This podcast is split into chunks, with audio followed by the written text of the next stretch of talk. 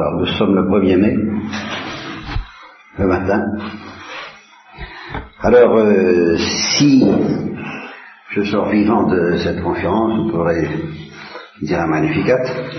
Si vous y comprenez quelque chose, vous pourrez dire un tédéum. Et si... Oui, c'est ça. Dieu qui donne tout, c'est ça que j'ai... C'est parti là. Je, je suis mis à ruminer là-dessus. Et... Euh, Bon. Alors, nous allons partir de l'amour humain et euh, pas n'importe lequel. Prenons Roméo et Juliette. Je prends Roméo et Juliette plutôt que Tristan et Iseut parce que Tristan et Iseut c'est pas un amour légitime, tandis que Roméo et Juliette ça, ça, c'est un amour légitime. Il est, il est rendu interdit par, la, par le péché des, des familles de Roméo et Juliette, les Capulet et les Montaigu qui se détestent très méchamment et qui donc sont de grands pécheurs. Donc Roméo et Juliette sont innocents de ce péché et ils pourraient parfaitement s'aimer de manière parfaitement légitime et ils s'aiment de manière parfaitement légitime. Alors je prends Roméo et Juliette avec tout ce que ça comporte de, bah oui, d'exceptionnel, quoi. Euh, dans la vie humaine, on, on, ne vit pas un, grand amour, un, amour fou, un amour passion, légitime d'ailleurs, tous les jours. On peut en rêver plus ou moins, y croire plus ou moins. J'ai entendu un garçon qui disait l'amour avec un grand âge, j'y crois pas. Et des gens qui croient vraiment à l'amour avec un grand âge, c'est pas, c'est pas euh, si fréquent que ça en Occident, surtout que, enfin je passe, peu importe. Bien. Alors, ce mot-là, il existe. Si rare qu'il soit, il existe. Il comporte un mélange insensé de convoitise et de générosité, de respect, de délicatesse. Les deux. S'il n'y a pas les deux, c'est pas ça. Euh, bien sûr, il y a d'autres amours qui comportent ce mélange l'amour maternel, l'amour familial de manière plus, plus, plus diluée, plus, l'amour maternel qui peut être très profond et très intense, puisqu'une mère peut se sacrifier pour son fils, comporte un mélange de convoitise qui peut d'ailleurs devenir pécamineuse, il y a des dangers aussi de ce côté-là, et puis de, de, bla, de blativité, comme on dit, de générosité, de, de mère qui se sacrifie pour son fils. Donc ça existe. Et euh,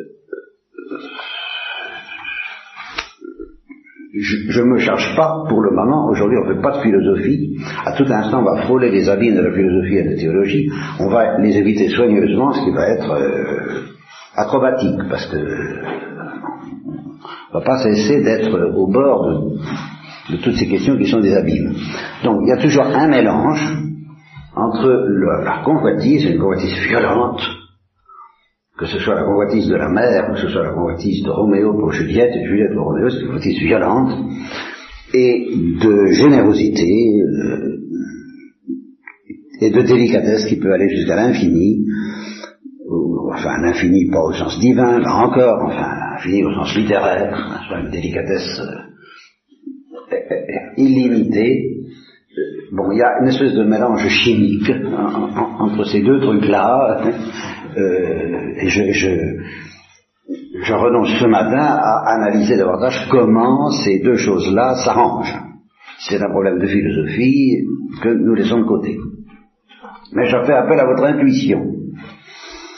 Euh, et vous sentez bien que même s'il y a dans l'amour maternel, dont j'ai pris l'exemple, là aussi un mélange de convoitise et de générosité, c'est pas la même chose que Roméo et Juliette. Et alors, dans cet amour-là,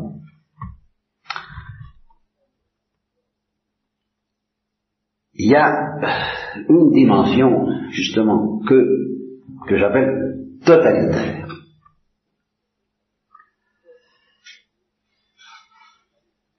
Mettons Roméo, puisque c'est traditionnellement lui qui doit prendre l'initiative de la déclaration d'amour, bon, il dit à Juliette, je te donne tout, je te donne mon cœur, veux-tu l'accepter. et accepter ce don, car c'est un don, où il dit je te donne tout, c'est du même coup, évidemment, à son tour, de la part de Juliette, donner tout et donner son cœur on comprend ça très bien. Et ça, justement, ça, on comprend ça d'instinct, il n'y a besoin de faire des, des, des. Hein. toute la littérature repose là-dessus, et tous les rêves, aquarelles des jeunes filles, n'est-ce pas? Bon, ben, ça repose là-dessus. Et, vous devez comprendre très bien tout de suite que c'est pas la même chose que l'amour d'une mère pour son fils, et ni du fils pour la mère. C'est très profond, c'est très totalitaire aussi à sa façon, mais c'est autre chose. Voilà. Il n'y a pas ce veux-tu. Ça, c'est fondamental. Il n'y a pas ce veux-tu. Veux-tu m'aimer? Veux-tu mon sein? Veux-tu? Je te donne mon amour, je te donne mon cœur, je te donne tout. Veux-tu? Et ça, c'est le, c'est le nerf que vous ne trouvez pas dans l'amour maternel, que vous ne trouvez nulle part ailleurs. De cet amour de Roméo et Juliette. Bon, et alors ça, ben, c'est la foudre dans un ciel serein. Ce veux-tu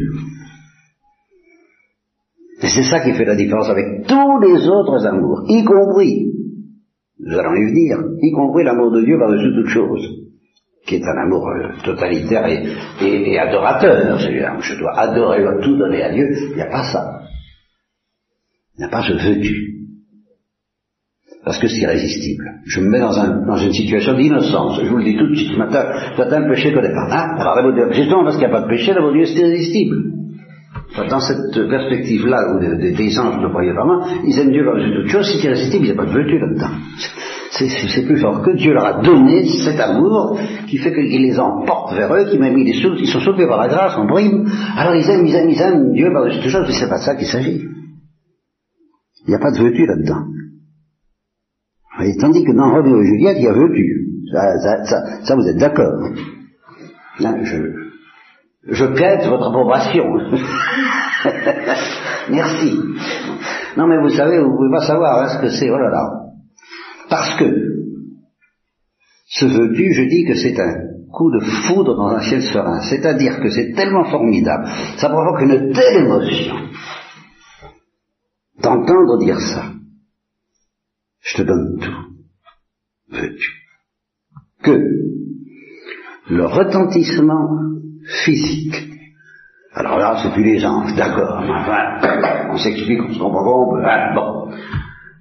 Le retentissement physique, nerveux, de, cette émotion provoquée par le feu de Roméo à Juliette, ça s'appelle la sexualité. Vous vous rendez compte? Voilà. Et inversement, alors là, je vais justement bien m'écarter du monde du péché. Si vous me dites, oh, oh, oh, la sexualité, c'est pas toujours aussi métaphysique que ça, eh bien alors c'est qu'on est détraqué. alors là, c'est que c'est du péché. Là où la sexualité n'est pas purement et simplement le retentissement de, de cette émotion métaphysique, c'est ça qui est, qui est extraordinaire dans la sexualité, c'est qu'elle est le retentissement nerveux le plaisir, le bouleversement nerveux provoqué par l'émotion métaphysique du je te donne tout. C'est ça qu'est le nerf authentique de la sexualité. Et c'est justement sitôt qu'on arrache la sexualité à ça, eh bien en effet c'est du péché, c'est pas c'est monstrueux, c'est abominable, c'est pas compliqué. Voilà. Alors, euh, vous vous rendez compte? Et il faut qu'il y ait ce veux-tu pour que ça provoque cette, décharge fantastique. Et aussi, ben, aussi Roméo, euh, il est dans les trans quand il dit veux-tu, je te donne tout, euh, oui ou non? Et c'est le, oui, le oui va provoquer à son tour une telle émotion de joie que c'est la sexualité chez Roméo. Et alors, ce que je dis là, euh, bon, ça peut vous paraître de la littérature, mais faites attention, c'est terriblement vrai. Même le péché le prouve. Enfin, certains péchés le prouvent. le péché de Don Juan. Un Don ce qui l'intéresse, c'est ça. C'est ce oui que va lui donner la femme. Une fois qu'elle a dit oui, ah bon, après, alors, on, consomme, mais c'est presque une formalité. C'est pour ça que ça va très vite avec lui. Hein. Étant donné que c'est ce moment métaphysique qui l'intéresse, où la femme craque et dit oui, bon, ben, une fois qu'elle a dit oui, elle est plus intéressante. À la suivante. Parce que lui, il ne fonctionne pas. Ça, c'est, je m'en plains dans péché. Lui, il ne donne pas vraiment son cœur, il fémine. Alors évidemment, parce que cette émotion, comprenez, de la joie métaphysique de, la femme qui dit oui, ça rassasie pas, parce que justement, comme lui, il ne fonctionne pas, il lui reste que ça, le plaisir de contempler, mais c'est tout de même extraordinaire. Et, et, et, et j'ai oublié encore ce que je voulais dire à ce sujet-là. Ah ben oui, je prends une comparaison. Comparaison. Comparons la, vie sexuelle, puisqu'on est dedans.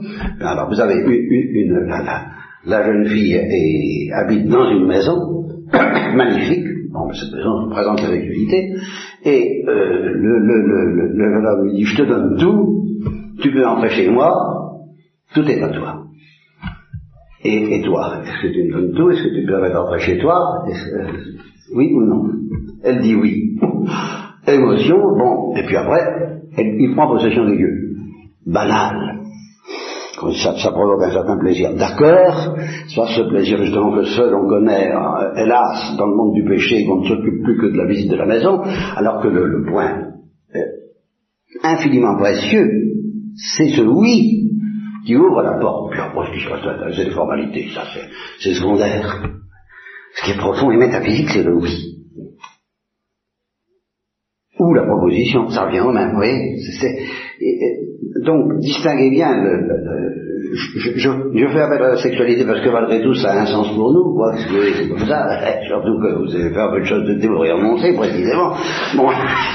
Mais, mais, voyez bien, justement, vous renoncez à, vous renoncez à l'occupation des lieux. Mais le oui et le non, attention, vous n'y renoncez pas du tout. C'est ça qui fait le nerf de tout. Et je répète, le, Dieu nous a fabriqués comme ça, et au paradis terrestre, c'était ça, la sexualité qui aurait eu lieu, c'est le retentissement, alors, innocent, pur, authentique, conjugal, du oui réciproque, libre, gratuit. Veux-tu, veux-tu. Veux-tu, oui. C'est une telle émotion métaphysique, tu me donnais tout, je te donne tout, tu me donnais tout. Voilà, c'est ça je, te donne mon cœur.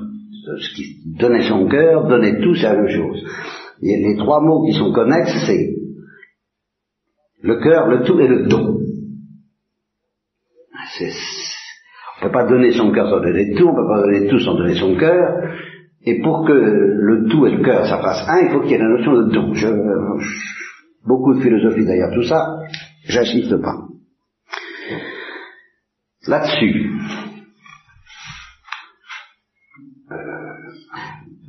dans un premier temps, de mes réflexions, parce que j'ai beaucoup bafouillé, je suis pas, je suis pas, je suis pas au point. Oui, dans un premier temps, je me suis dit, mais après tout, hein, cette, ce feu-tu, je te donne tout, tu me donnes tout, oui, euh, bon. Euh, est-ce que ça ne serait pas un peu idolatrique?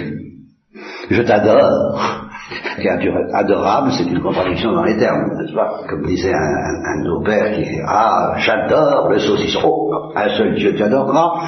Et c'est bon, bah, c'est encore vrai également pour les créatures qui s'aiment, pour Roméo et Juliette. Est-ce qu'ils ont le droit de s'adorer? Est-ce qu'ils ont le droit de s'aimer comme ça? Entre créatures Est-ce que ça ne devrait pas être réservé à Dieu? Est-ce que Dieu seul ne mérite pas ce genre d'amour? Question qu'on peut se poser. Alors, dans un premier temps, j'ai dit oui. dans un deuxième temps, c'est plus, c'est plus raffiné, c'est plus subtil, et le paradis terrestre nous le confirme. Mais, bon, prenons, admettons, bon, non, on n'a pas le droit. On peut s'aimer raisonnablement, gentiment, tendrement, euh, tout ce qu'on voudra, euh, comme mari et femme, comme dit euh, Maurice Chevalier, il y a, y a le coup de foudre, et puis, si ça dure plus de cinq ans, ben c'est tout le grand amour. Et puis, si ça dure plus de dix ans, ben c'est la tendresse. Pas, si bête. Hein. Bon. Alors, la tendresse, beaucoup plus calme, ce sera finalement plus profond que ce grand amour. Sauf parce que ça, le grand amour ne peut être stable, durable, euh, authentique, euh, éternel, que s'il est réservé à Dieu. Mettons, mettons-nous dans cette perspective. Dieu nous dira peut-être, veux-tu m'aimer? D'un amour, de cet amour totalitaire et adorant qui, serait, qui est l'idolâtrie si tu la donnes à des créatures, mais qui pour moi alors est de l'adoration. Est-ce que tu veux m'adorer? Et il semble qu'avec Israël, c'est bien comme ça que Dieu a fait. Écoute Israël, tu, aimeras ton Dieu par-dessus toute chose, de, de, tout ton cœur, de toutes tes forces, de toute ton âme, par-dessus toute chose, et ton prochain comme toi-même. Bon, justement, ton prochain comme toi-même, mais pas comme tu aimes Dieu, pas, pas, pas, pas, pas avec cette folie. Alors on a l'impression que c'est bien ça que Dieu demande. Alors mettons-nous dans cette perspective. Mettons-nous dans cette perspective. Dieu seul est digne d'un amour aussi totalitaire, de seul est digne qu'on lui donne son cœur de cette façon. Bon. Alors, la créature doit aimer Dieu de cette façon parce que Dieu lui donne cet amour-là, pour lui, bien. Petite objection en passant, je voulais signaler, c'est irrésistible. Alors, il n'y a pas de veux-tu tout au moins dans un état d'innocence, c'est irrésistible. Alors il n'y a pas de veux-tu. Bon, euh, glissons sur cette objection qui est très sérieuse, très sérieuse. Mais faisons comme s'il n'y avait pas. Puis disons, bon, euh, cet amour-là, que la créature donne à Dieu, il est évident que Dieu le connaît encore plus que, la créature. Mais alors, à qui le donne-t-il? Ben, À lui-même. Et comme nous avons la révélation trinitaire, bon, alors nous savons que le Père donne cet amour infini au Fils, qui lui donne le même infini, amour infini au Père, bon, l'amour infini convoite l'amour infini. Voilà. Et en même temps, euh, se donne à l'amour infini. À l'intérieur de Dieu, ça, roule tout seul, si j'ose dire. C'est pas si simple que ça, là encore, c'est pas si facile, mais enfin, bon, rêvons de tout ça. L'amour infini, convoite l'amour infini, se donne à l'amour infini, respecte l'amour infini, euh, cet amour infini est euh, visible, si j'ose dire, dans la personne du Saint-Esprit, qui représente un peu la, la, la, le, le, vent, impétueux, la violence infinie de cet amour qui précipite le et le Fils l'un vers l'autre dans, un, dans une étreinte ou un baiser éternel. Bon, très bien, on peut faire de la philosophie, de la, de la poésie, de la mystique, tout, tout, très beau tout ça. Bon, d'accord, ça se passe entre eux. C'est évident qu'ils n'ont pas besoin de nous. Alors que et justement, en général, on ne va pas plus loin qu'en prime, il crée des créatures, des petites supplémentaires, les milliards d'anges et puis les dans Ève, dans le paradis terrestre, on se dit c'est, une idée bizarre, mais enfin c'est la folie de l'amour, il veut en faire profiter, il a un beau festin, magnifique, le festin de l'amour, le festin de... et il, gentiment, généreusement, surabondamment, il, il, a envie de communiquer ça à de pauvres petites créatures qui vont jouir de son amour. Alors, il les invite à son festin à son banquet, l'invitation au banquet. L'amour infini convoite l'amour infini, jouit de l'amour infini, possède l'amour infini, embrasse l'amour infini, et il invite les créatures à entrer là-dedans. C'est un peu bizarre, mais enfin ça va encore. Passe encore. Et on ne dépasse généralement pas ça. En tous les cas, moi, euh, je constate que la plupart euh, des prédicateurs, et je, je dépasse pas explicitement la perspective de dire que Dieu, nous aimant de son amour à lui qui est infini, parce qu'il nous aime de cet amour infini, nous invite à profiter de, ce banquet en, l'aimant follement de tout notre cœur, quoi, comme je viens de le décrire. À, à l'extrême rigueur, on peut supposer, mais c'est pas facile, les théologiens cherchent comment faire, que ça suppose la possibilité peut-être de résister à une tentation de dire non, on ne sait pas très bien d'où elle vient. Bon, mais enfin, euh, la, question revient toujours à dire, veux-tu m'aimer comme je m'aime? Veux-tu m'aimer? Veux-tu nous aimer, nous les trois, comme nous nous aimons? Veux-tu entrer dans notre amour? Bon, imaginons ça, je l'ai d'ailleurs moi-même prêché à plusieurs fois, je l'ai moi-même dit. Euh, Dieu disant à chaque créature, aux anges et aux hommes, veux-tu entrer dans notre amour? Voilà. Et la créature, bon, ben, en principe, euh, théoriquement, elle peut dire non, pratiquement, je vois pas bien. Justement, c'est que je... Et ce qui m'a sauté à la figure hier soir, c'est que ça suffit pas de dire ça. C'est que ça ne c'est pas ça la révélation. C'est pas ça qu'il y a dans la Bible. Il y a autre chose. Et alors, cette autre chose, c'est le monde à l'envers. Alors, vraiment, ce qui s'appelle le monde à l'envers. Parce que Dieu ne dit pas à la créature, veux-tu entrer dans, veux-tu être amoureuse de moi? C'est ça, veux-tu être amoureuse de moi, comme je suis amoureux de moi-même, comme nous sommes amoureux, les trois l'un pour l'autre. Non.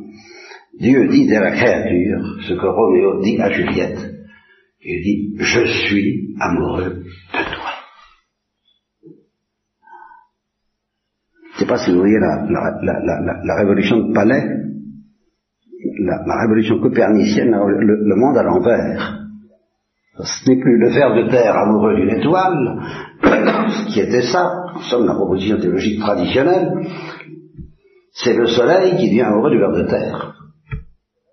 Et très réellement. Et qui lui dit, veux-tu comme Roméo le dit à Juliette Et qui se met à genoux devant elle. Comme Roméo proposant son bouquet de fleurs à Juliette en se mettant à genoux devant elle. C'est ça la révélation.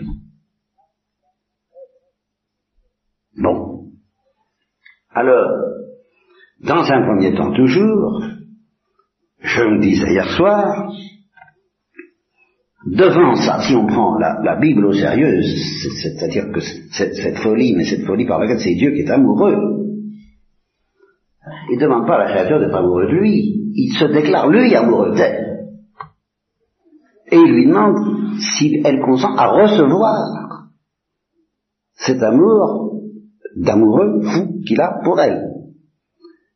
Et en le recevant, évidemment, il lui demande, autant dire, je t'aime, je te donne mon cœur, je te donne tout, veux-tu accepter ça et du même coup me donner ton cœur à ton tour, exactement comme Réseau le demande à Juliette. Si on proclame ça, que je crois être vraiment la Bible, c'est même le nerf, en un sens, c'est ce qu'il y a de plus. Bon, je disais, bon ben, devant ça, la théologie fait faillite. Et est obligée de faire faillite. Alors, je veux heureusement j'ai pris la précaution avec le noviciat. J'aurais déjà parlé de la théologie qui est vraie à, 10% ou à 1%, alors on va voir, on pourra s'en sortir grâce à ça. Alors je vous promets qu'on s'en sortira. Grâce à ça, la théologie ne fera pas complètement faillite. Mais ce matin, en tant que prédicateur, moi, qui ne veux pas faire de théologie, je dis, bah oui, tranquillement, la théologie fait faillite. Elle ne peut que faire faillite. Et si dans un premier temps, on n'a pas l'impression que la théologie doit faire faillite face au Dieu de la Bible, c'est qu'on n'a rien compris au Dieu de la Bible. Oui. Parce que ça, il n'y a pas d'explication intellectuelle possible, métaphysique possible d'un truc pareil, à première vue. Ce Dieu qui, se met à genoux devant sa créature et qui est amoureux d'elle. Non mais, oh, oh, oh. qui veut qu'elle soit amoureux de lui? Très bien. Qu'il l'a choisi, c'est qu'il l'a fabriqué, qu'il l'invente, on ne sait pas trop pourquoi, puisqu'il est très bien comme ça, il est très heureux. Soit Mais qu'il soit amoureux d'elle, alors là, non. Excusez-moi Seigneur, mais ça n'est pas digne de vous. Et tout est là, en effet. Ce n'est pas digne de vous. Bon. Alors ça, c'était ma, première présentation. Je suis obligé de la raffiner un peu. Ça va pas changer grand-chose. Mais tout de même, ça va nous entraîner dans des précisions qui me laissent pantois d'une certaine façon. Je donne tout de suite la conclusion un des aspects les plus critiquables de ce que je vais vous dire. J'ai droit à trois hérésies par sermon, alors j'en profite, et je vous sors tout de suite mon hérésie, qui va peut-être, qui peut vous mettre sur le chemin de, ce que je crois, je pense, et qui, est plus raffiné, plus subtil que ce que j'ai dit jusqu'à présent, et ça aboutit à quelque chose qui est peut-être une hérésie, je laisserai à mon censeur, le Père Benoît Marie, le soin de, dire si on peut soutenir ça sur une hérésie. Bon, Dieu nous offre son cœur. Dieu nous donne son cœur. C'est ça la révélation. Je t'ai donné mon cœur. Bon, je te donne mon cœur. Euh, acceptes-tu de le recevoir et de me donner le tien? Bon, bien entendu. Bon. Et dans l'éternité, euh, eh ben, il nous chantera, je t'ai donné mon cœur. Eh bien, au sens où je vais le préciser, il nous donne son cœur, c'est-à-dire il nous donne tout. Il ne l'a pas donné aux voleurs de paradis. Voilà. Parce qu'il ne leur a pas dit veux-tu. En ce sens-là, il leur a donné tout, il leur donne tout, il est leur tout. Eux sont amoureux de lui, mais je ne peux pas dire qu'il était amoureux des voleurs de paradis comme il l'est de ceux à qui il dit. Voilà mon hérésie. Vous pouvez me démontrer ça, mais ça va, je, suis obligé d'aller jusque-là, si je veux. Et, du coup, vous pouvez présenter l'importance de la liberté et du don gratuit. Parce que s'il ne donne pas son cœur au cœur de paradis, c'est tout simplement parce que donner son cœur, ça suppose un veux-tu. Et qu'au cœur de paradis, il n'y a pas de veux-tu possible puisqu'ils sont pas libres. Alors, reprenons. Reprenons tout depuis le début. L'amour de Roméo et Juliette, j'ai dit qu'on ne pouvait le donner qu'à Dieu, c'est pas tout à fait vrai. C'est plus subtil que ça. Parce que ça n'implique pas forcément l'adoration, ni par conséquent l'idolâtrie. Et il faut bien distinguer la folie de cet amour qui dit veux-tu, je te donne mon cœur, je te donne tout. Et l'adoration, ça c'est autre chose. Et c'est là que nous entrons tout de même dans des nuances, des subtilités. C'est autre chose. Et justement, c'est autre chose dans lequel, quand je dis je donne mon cœur, je te donne mon cœur, quand je dis à Juliette, veux-tu mon cœur que je te donne, veux-tu notre amour Là, je m'adresse à sa liberté et je fais un choix. Je choisis Juliette, je peux en choisir une autre. Pourquoi je choisis C'est une autre question. Je choisis Juliette et je lui demande de choisir de me dire oui ou non. Je suis dans l'ordre du choix. Dans l'adoration, je ne suis plus dans l'ordre du choix. J'ai pas le choix. Je suis obligé d'adorer, pas parce que c'est un ordre qui m'a été donné, mais c'est parce que c'est une impulsion, une pulsion irrésistible qui est plantée dans mon cœur, innocent. Ne l'oubliez pas, il n'y a pas de péché, hein. Les anges innocents et nos premiers parents ne peuvent pas s'empêcher d'adorer Dieu, de l'aimer par-dessus toute chose de tout leur cœur, de toute leur intelligence, de toute leur âme, et pas de toute leur force, et pas de toute chose. C'est spontané, ça, ça, se fait sans problème, il n'y a pas de problème, il n'y a pas de choix. Ni d'une créature ou d'une autre, ni de dire oui ou non. On, on adore irrésistiblement avec tout l'amour que ça implique. Et on dit à Dieu, je te donne tout. Et tu es mon tout. Et tout ça irrésistiblement. Et je te donne mon cœur. Mais dans cette situation-là, Dieu ne dit pas je te donne mon cœur. Dieu dit je te donne tout ce dont tu as besoin. Tout ce que tu me demandes. Mon cœur, sache toute chose. Sache que je te donnerai peut-être. Et peut-être qu'il y a une certaine envie que Dieu aille plus loin. Mais elle est confuse. Et on n'osera pas demander ça à Dieu comme ça. Mais irrésistiblement, les anges innocents, nos premiers parents, aiment Dieu par-dessus toute chose. Et puis entre eux, ah, alors entre eux, ils sont invités, alors là, à se dire veux-tu. Et là, il y a une certaine adoration, implicite, tacite, secrète, subtile, mais ça n'est pas l'adoration d'Adam pour Ève, ni d'Ève pour Adam.